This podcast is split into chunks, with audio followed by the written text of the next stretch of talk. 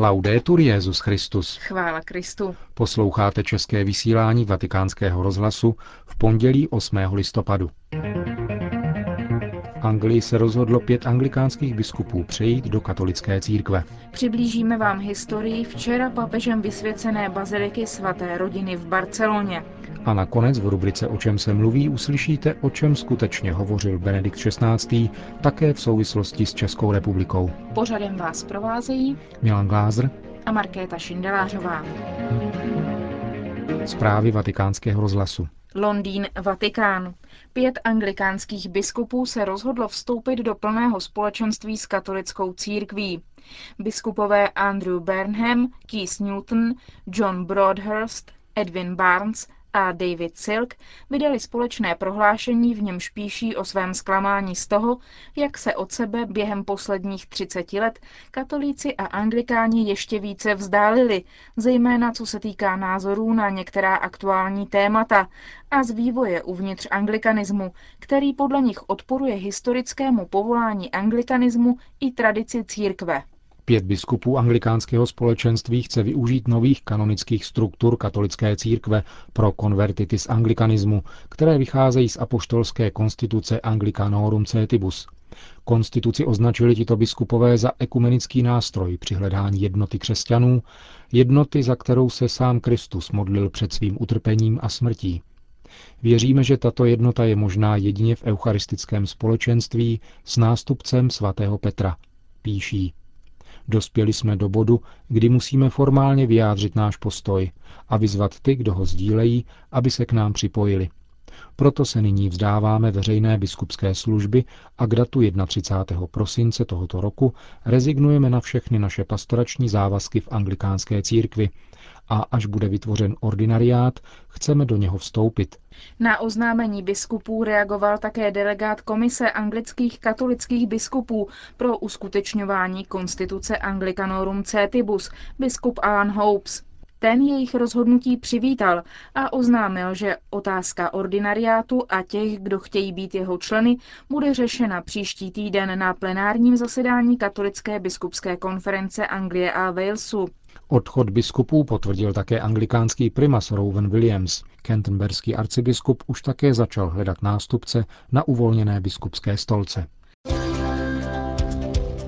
Vraťme se nyní ještě jednou do Barcelony, do chrámu svaté rodiny, který včera vysvětil Benedikt XVI. Antonio Gaudí v něm dal světu velkolepé dílo sakrální architektury, které v našich časech nemá obdoby. Od položení základního kamene uplynulo téměř 130 let a k úplnému dokončení bude zapotřebí dalších 20 let. Chrámem Sagrada Familia nás bude provázet jeho farář, který je zároveň postulátorem architektova beatifikačního procesu, páter Louis Bonnet, a britský architekt Mark Barry, který se od roku 1979 angažuje v realizaci geniálního Gaudího projektu.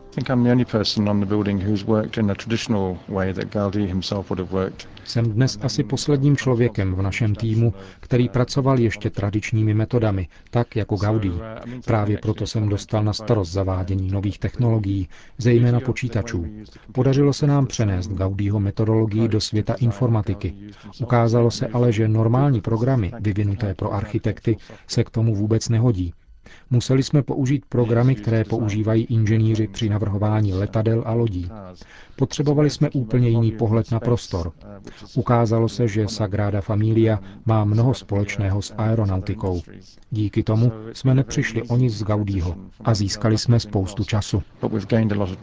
Potíže, o nichž mluvil Mark Barry, mají původ ve specifickém stylu španělského architekta – jak poznamenává Pater Bonnet, architekt spojoval gotické formy s prvky inspirovanými bezprostředně přírodou, bohatým světem fauny i flory. V podstatě lze říci, že Gaudí se zahleděl do geometrické struktury přírody, stromů, rostlin, lidského těla, ale také do hor nebo moře. Byl totiž přesvědčený, že příroda vede k Bohu. Říkával, mým mistrem je strom před oknem. Všechno pochází z velké knihy přírody. Stvoření podle něj ještě neskončilo. Všichni, kdo zkoumají zákony přírody, aby na jejich základě vytvářeli nová díla, spolupracují se stvořitelem. Gaudí tímto způsobem polemizoval s neogotikou. Dobře znal tento styl a provedl jeho reformu. Je to gotika proměněná v přírodu, je otevřená, připomíná nebe rozjasněné hvězdami. V současnosti bylo dokončeno 60% projektu. Chrám pojme 8 tisíc lidí. Podle projektu má tři velké portály věnované tajemství Kristova narození, umučení a slávy.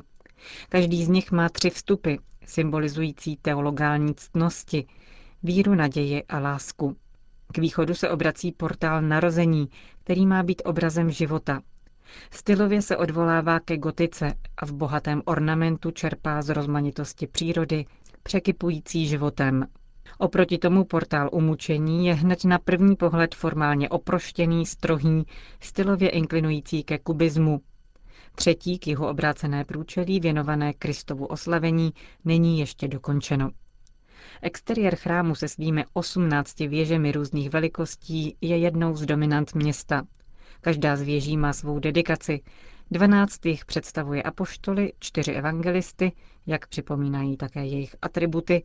Další, hvězdami završená, je věnována Marii a nadevším dominuje věž Ježíšova, vysoká 170 metrů.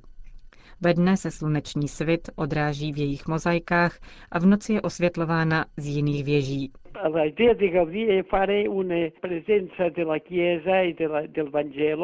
Gaudí chtěla by tento chrám zpřítomňoval církev a evangelium uprostřed města. To byla zásadní a prvotní idea. Inspiroval se u velkých katedrál středověku. Mělo to být svědectví víry, teologický traktát svého druhu, kamení vytesaná kniha, která mluví o Bohu. Odtud ty věže, které zobrazují Krista, Marii, evangelisty a apoštoly. Veškerá zobrazení mají místo nikoli v uvnitř, nýbrž venku. Tam je vyřčeno celé křesťanské mystérium ve shodě s liturgickým cyklem. Zkrátka, tajemství církve uprostřed města. Tento chrám může být základem katecheze hlásání Ježíšovy radostné zvěsti. Gaudí zahájil práci na chrámu svaté rodiny v roce 1883. Bylo mu něco přes 30 let a věnoval jí celý život. Realizoval jen zlomek projektu, ale následovníkům nechal velmi podrobné plány, doplněné tisíci detailních krezeb. Část z nich zničili revolucionáři za občanské války. Komunisti dokonce znesvětili architektův hrob a rozestavěný chrám chtěli strhnout. Gaudí nicméně od počátku věřil, že dílo bude dokončeno, navzdory nesmírným finančním nákladům. Důvěřoval svatému Josefovi, do jehož patronátu projekt zvlášť svěřil, a také štědrosti dárců. Sagrada Familia je totiž votivním chrámem, budovaným pouze a výlučně z darů, říká architekt Mark Barry. Když provázím hosty po tomto chrámu, ptají se mě vždycky, kolik peněz investoval stát a kolik církev. A já mohu vždy hrdě odpovědět, že je to chrám, který platí věřící sami. Úplně to mění kontext, v němž Sagrada Familia vzniká. Chrám svaté rodiny je tedy zvláštním svědectvím víry. Těch, kdo na něj přispěli, ale především architekta samotného. Gaudí měl od dětství díky své matce velmi živou víru. Na přírodu hleděl jako na dílo boží. Během studií se specializoval na sakrální architekturu.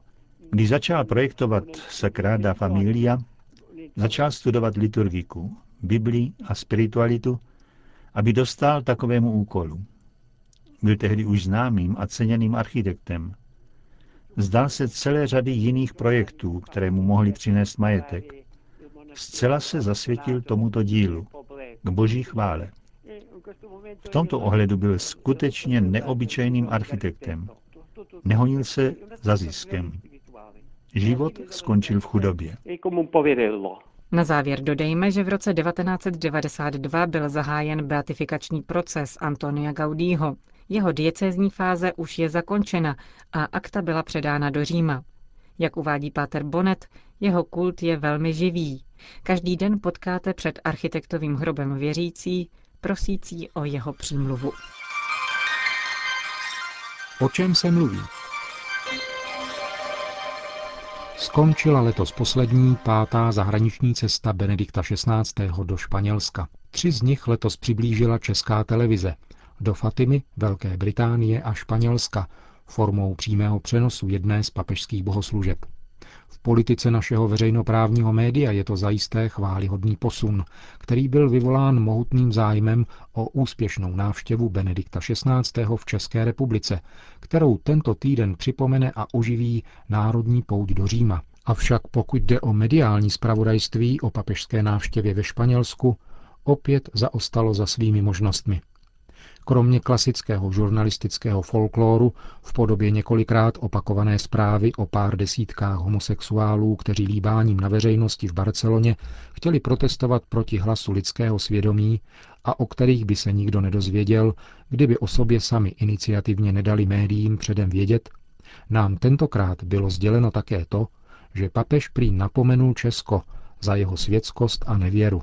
Neškodí proto připomenout přesně a v úplnosti papežova slova, o která se tato sdělení opírají a která pronesl na palubě letadla směřujícího do Santiago de Compostela. Benedikt XVI. jimi odpovídal na otázku novináře, který se ptal, zda nedávno ustanovená papežská rada pro novou evangelizaci nebyla zřízena hlavně kvůli sekularisticky orientovanému Španělsku. Tuto papežskou radu, řekl Benedikt XVI., jsem ustanovil s ohledem na celý svět, protože novost myšlení, těžkost přemýšlet v kategoriích písma a teologie je všeobecná. Soustředěna je však přirozeně v západním světě s jeho světskostí a laickostí. Víra musí neustále usilovat o obnovu, aby byla vírou dneška a odpovídala na výzvy laickosti. Každá z velkých západních zemí prožívá tento problém různě – Měl jsem například možnost navštívit Francii, Českou republiku, Velkou Británii, kde všude se vyskytuje tento problém způsobem specifickým pro daný národ a jeho dějiny. A platí to ve značné míře také pro Španělsko. Španělsko bylo vždycky také originální zemí víry. Pomysleme na obrodu katolicismu v novověku, která nastala především díky Španělsku, například postavami jako svatý Ignác z Loyoli, svatá Terezie z Avily a svatý Jan od kříže, kteří katolicismus definitivně obnovili, sformovali fyziognomii moderního katolicismu. Je však stejně tak pravdou, že ve Španělsku vznikla také laickost, antiklerikalismus, silný i agresivní sekularismus, jak bylo patrné ve 30. letech 20. století. K této disputaci, k tomuto střetnutí mezi vírou a moderností, v němž jsou obě strany velice čilé, dochází ve Španělsku také dnes. Pro budoucnost víry a setkání, nikoli střetnutí, ale setkání, mezi vírou a laickostí, má ústřední postavení právě španělská kultura. V tomto smyslu jsem tedy při ustanovení zmíněné papežské rady měl na mysli velké západní země, ale zejména také Španělsko. Tolik tedy v úplnosti slova Benedikta XVI., v nich padla zmínka také o České republice. Papežova slova pronesená potom při bohoslužbách v Santiago de Compostela a v Barceloně jsou konkrétním vyjádřením právě onoho zmíněného setkání víry a světskosti. Je škoda, že je média překroutila do konfrontační polohy. Barcelonská bazilika svaté rodiny je však zřejmým příkladem toho, že k tomuto setkání opravdu dochází a že přináší krásné plody. Ne náhodou, podobně jako před rokem prezident České republiky, hovořil o včera skončené papežské návštěvě jednoznačně pozitivně také nejvyšší představitel Španělska. Král Juan Carlos I. vyzdvihnul výjimečný význam návštěvy Benedikta XVI. pro Španělsko i katolickou církev. Jeho slova o tom, že křesťanství je klíčem pro pochopení historické identity Španělska, platí nepochybně také o zemích bývalé koruny české. Končíme české vysílání vatikánského rozhlasu. Chvála Kristu. Laudetur Jezus Christus.